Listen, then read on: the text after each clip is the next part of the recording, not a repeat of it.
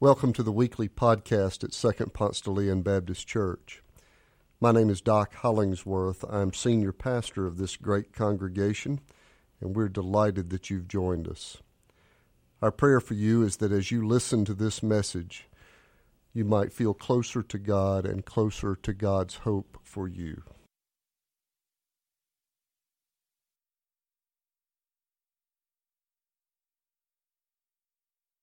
Friends, a Jamaican loving preacher once told me that prayer is like a doorway that you can go through at any time. And so, my friends, we have sung together, we have confessed together, but I'm going to ask you to do something unorthodox, and I want us to pray out loud together. I know, I know, raised eyebrows, I like it. And so, my friends, on the count of three, I'm just going to ask you to simply pray uh, a simple prayer. Just say, Do it again, Lord. That's all.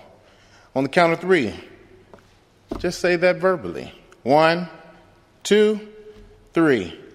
Do it again, Lord. We're going to do it this time like we love the Lord because I know you all do. On the count of three, let's just say, Do it again, Lord. One, two, three. Do it again, Lord. Thank you, my friends. The reason I asked you to do this unorthodox movement of verbalizing your prayer is very simply because it will serve as the topic of this sermon. Do it again, Lord. From Haggai chapter 2, verses 1 through 9. My friends, the reason I ask you to pray this is simply because more than a few scholars would suggest that we live in what is known as the post Christian era. Many scholars would even go so far as to suggest that the whole church is heading towards death. My friends, post Christendom, it means essentially that there's a dominant loss in the Christian worldview among members of society currently.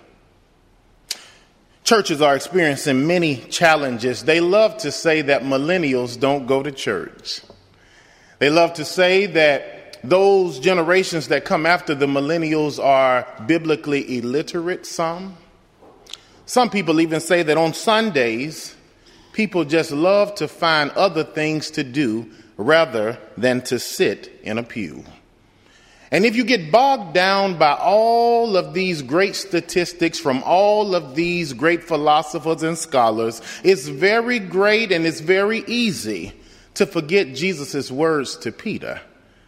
When Jesus said that upon this rock I build my church and the gates of Hades will not overpower it. Perhaps, my friends, the church today finds itself surrounded by so many challenges that we are worshiping these challenges instead of Christ? Could it be that this worshiping of challenge is stifling our witness, hindering our outreach, halting our evangelism and efforts? Could it be that? Friends, I join you in understanding that there are different challenges that all churches face. I know personally that these challenges are real. But, my friends, prayerfully, let us not forget that we serve a God who specializes in defying odds. May we not forget that we serve a God who is labeled a waymaker. My friends, we serve a God who has provided so bountifully before. God has loved before. He's comforted before. And that same God who produced and provided back then, back when, is the same God that we serve even right now. And so, my friends, throughout this message, and whenever you may ride through society and see churches experiencing challenges, I just hope you'll join me in this concise prayer verbally. Do it again, Lord. My friends, my great seasoned brother, as I like to call him by the way of Haggai, he's 80 years old at the time, and he's sharing in this sentiment of this concise prayer yet again to do it again, Lord. Simply because the people of Israel at this time have returned to Jerusalem. King Cyrus has given them clearance to return, but they're not only supposed to return, they're supposed to rebuild Jerusalem. They're supposed to rebuild the temple. because this temple, as well as Jerusalem, lies in ruins. It's been destroyed. And the Samaritans of this time, however, they're totally against this building project because it has implications politically, it has implications religiously. And so these Samaritans come to their Samaritan committee meeting and they say, Why would these Jews want to rebuild this temple? They shouldn't do that. Because if they do this, it, just doesn't, it rubs some people the wrong way. Why would they want to rebuild what has been destroyed? Can't they just go on with their life? These people, the Samaritans, they caused so much of an uproar that they were able to halt this building project of rebuilding the temple for a very long time. However, it was this great guy by the name of Darius the Great. He's so great, he even has great in his name. Darius the Great, he cared about the religions and the beliefs that surrounded society. And so he said, you know what? You all go ahead, rebuild that temple. And so these people begin this building project in the midst of haters, in the midst of detractors, and they're building up a storm. But in the midst of all that, there's a seasoned 80 year old prophet named Haggai. And he has some words that he says to them that I find to be quite applicable to all of us here today. They're found in the second portion of Haggai's words right here in verses 1 through 3. Listen, if you will. In the second year of King Darius, in the seventh month, on the 21st day of the month, the word of the Lord came by the prophet Haggai, saying, Speak now to Zerubbabel, son of Shealtiel, governor of Judah, and to Joshua, son of Jehozadak, the high priest, and to the remnant of the people, and say, Who is left among you that saw this house in its former glory? How does it look to you now? Now, excuse me. Is it not in your sight as nothing? Friends, in these three verses, we notice very simply the problem. See, God has urged this 80 year old prophet to speak to Zerubbabel, Joshua, and all of the people to ask them, quite frankly, what is it that you see? They're supposed to look at an unfinished building project and detail exactly what they see. But Haggai, he wants them to lean into the problem and he addresses the elephant in the room when he says in verse 3 Do you remember what this temple used to look like? It was beautiful. It was majestic. It was a place where all people wanted to come. However, now it's undone. It's not nice. People don't come here anymore. And they're wondering if this temple can actually ever be as great as it once was. Don't miss this today. If your neighbor happens to be awake, you tap him on the leg and tell him to get up because isn't the concern of the people of Israel and Judah the same or similar concern to many believers today? The, ch- the church is experiencing challenges of skepticism, pluralism, church hurt, and many people wonder can the church ever return to its former glory? Yes, there are many questions which surround the church as a whole, but I compare the experience of the text to the lived experience of Helen Keller, who once said that the only thing worse than being blind is having sight with no vision. My brothers and sisters, I just want to ask you instead of resting on the challenge and worshiping the challenge, are you praying to God in the midst of the challenges to give God, to give you the vision? Are you putting your hands to work or are you simply just saying, whew, we're dealing with a whole lot? See, my friends, you must be reminded of the mere fact that we are believers who walk by faith and not by sight. Therefore, we must push past the problem and pursue our Savior simply because when we do, we find the encouraging word. See, it's right here in verses four through five of Haggai's words that we see all is dripping with encouragement. Look at verse four. It says, Yet now, take courage. O Zerubbabel, says the Lord, take courage. O Joshua, son of Jehozadak, the high priest, take courage, all you people of the land, says the Lord. Work, for I am with you, says the Lord of hosts. According to the promise that I made you when you came out of Egypt, my spirit abides among you. Do not fear. See, if the people needed encouragement, they definitely received it right then. God, through the human vessel Haggai, he's saying to the people of Israel and Judah that I know what has happened. I see the decline. I know the temple has been destroyed. I know you were sent to a land that you were not familiar with. But he's encouraging them that even though all of this chaos has occurred, I was still right by your side. Take courage. I'm even with you now. Friends, this is better than finding a gift that you've been asking for for a whole year under the tree on Christmas morning. My friend, my seasoned brother Haggai, he's telling them as well as all of us and the church as a whole, the Lord is with us. When I think about those very succinct words, I think about my best friend who happens to live in Mississippi. He does. He's a pastor in Mississippi. His name is Leroy Davenport. I met him at McAfee School of Theology. And I've been dealing with a lot of challenges, some that you know, others that you don't. And something, one thing that's wrong with this good vessel right here is that when I experience a challenge, I like to focus in on that thing because I'm a fixer. But sometimes God can send some challenges in your life that you're not assigned to fix, but yet you're assigned to have faith and trust. And I get these little text messages from my good brother in Mississippi, and they'll say little things like, God's with you. They'll say little things like, hey man, I love you. They'll say little things like, hey, have you focused on God today? They're always kind of repetitive. They say the same thing, but Leroy is one that can drop a text message in my inbox and make me move past discouragement to encouragement.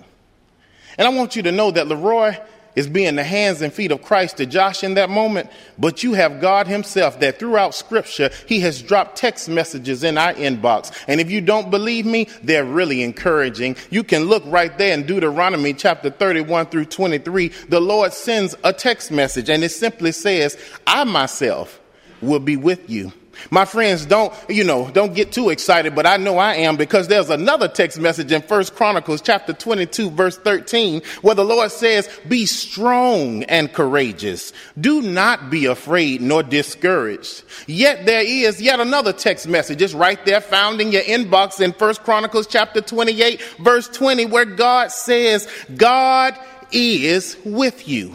Notice, my friends, that these text messages are quite repetitive. It says the phrase, God is with you a lot of times, but the reason that God repeats himself is because he wants you to know that he actually is not lying, but that he is with you.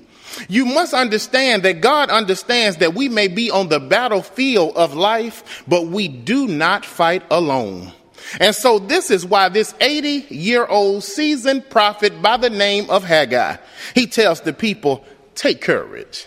If I contemporize the text, I'll say, God's with you. And he's telling them, as well as us, don't fret. Hmm. God is right there with us. Haggai has spoken. He talked to Zerubbabel. He talked to Joshua. He talked to the people of Israel and Judah as well as us. He's saying, listen, I know the challenge that's in front of you. I know the challenges that you're facing even here in the church, but you have an encouraging word and you can trust this word simply because it is God that makes the difference. Listen to his words in verses 6 through 9. It says, For thus says the Lord of hosts, once again in a little while, I will shake the heavens and the earth and the sea and the dry land and I will shake all the nations so that the treasure of all nations shall come, and I will fill this house with splendor, says the Lord of hosts. The silver is mine, and the gold is mine, says the Lord of hosts. The latter splendor of this house shall be greater than the former, says the Lord of hosts. And in this place I will give prosperity, says the Lord of hosts. My friends, I see you this morning and you're looking at me as though you're having a cognitive disconnect just a bit. And I just want you to know that if case you're wrestling with the clarity of what's going on in the story, we're going to land the plane together and I promise we'll get off and go to Applebee's after it. But I want you to understand is that the Lord has called the people of Israel and Judah back into Jerusalem. Y'all with me? You with me? All right, if you say yes, I'll end this thing. You see, the splendor and beauty of the temple and the place that they once knew, it has been destroyed. Y'all still with me, right? Well, see, what these people see at this moment is defeat. What they see at this moment is a win for the other team. What they see in this moment is a total loss. And yet the Lord is saying, can you move past what you see can you get up out of your feelings just a bit? Because I'm about to do a new thing and make a difference right now. The Lord is saying, I'm about to reverse what you see and it's going to go from bad to good. How do I know it? Because the silver's mine. The gold is mine. I have all the money to make this building project go through. You don't even need a permit. Just pursue me. He's saying, because I'm about to rebuild what you think that you've lost.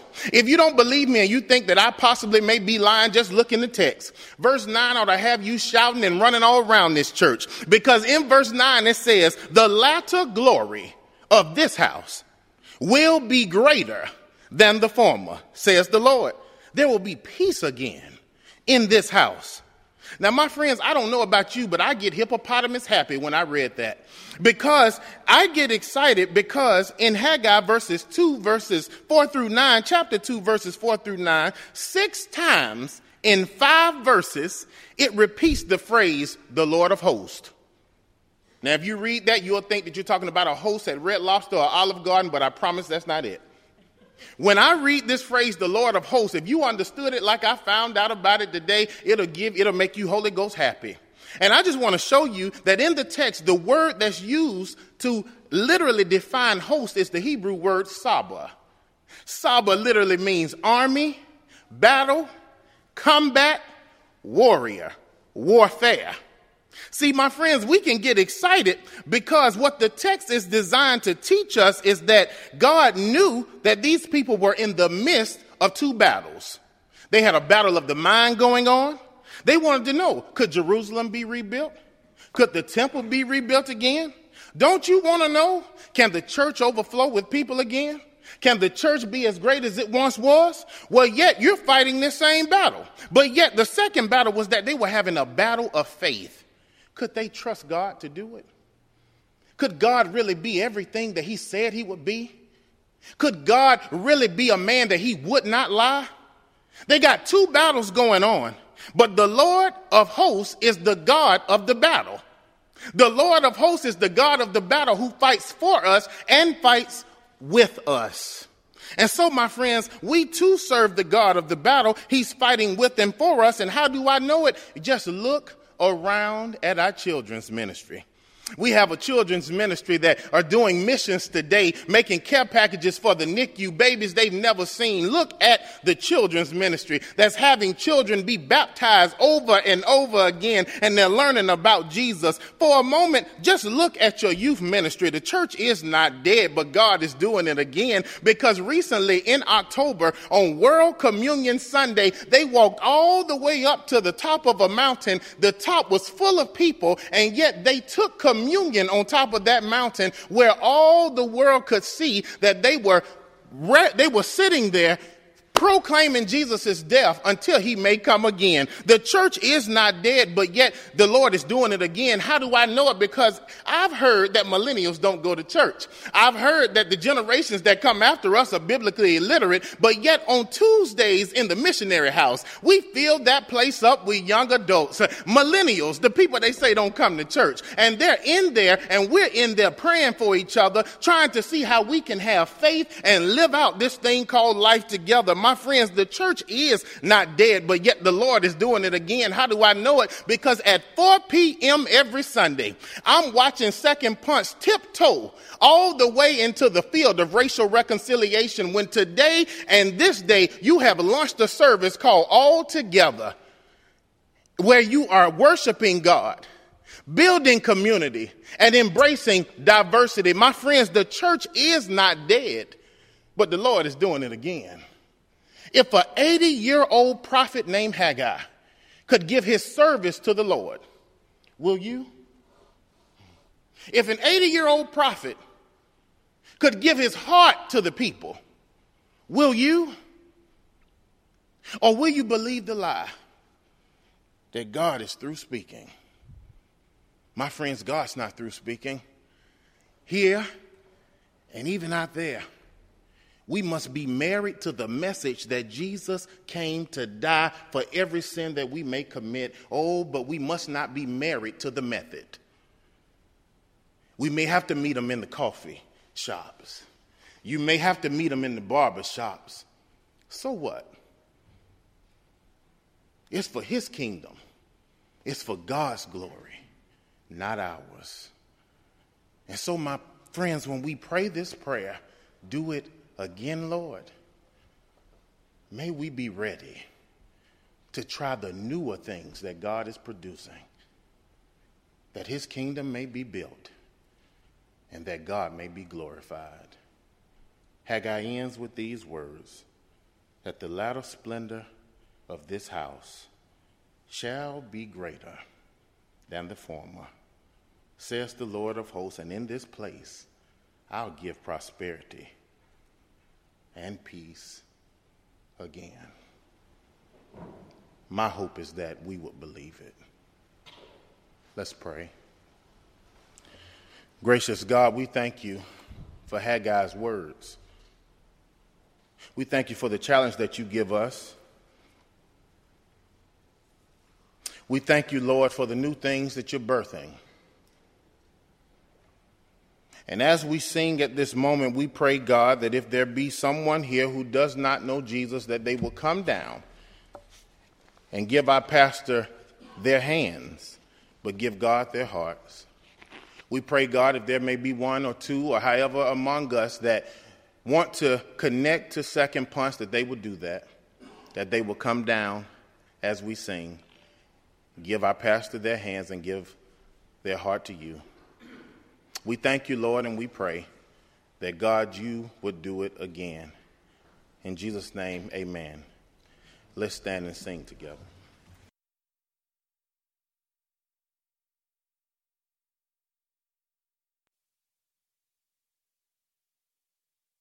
Thanks for joining us.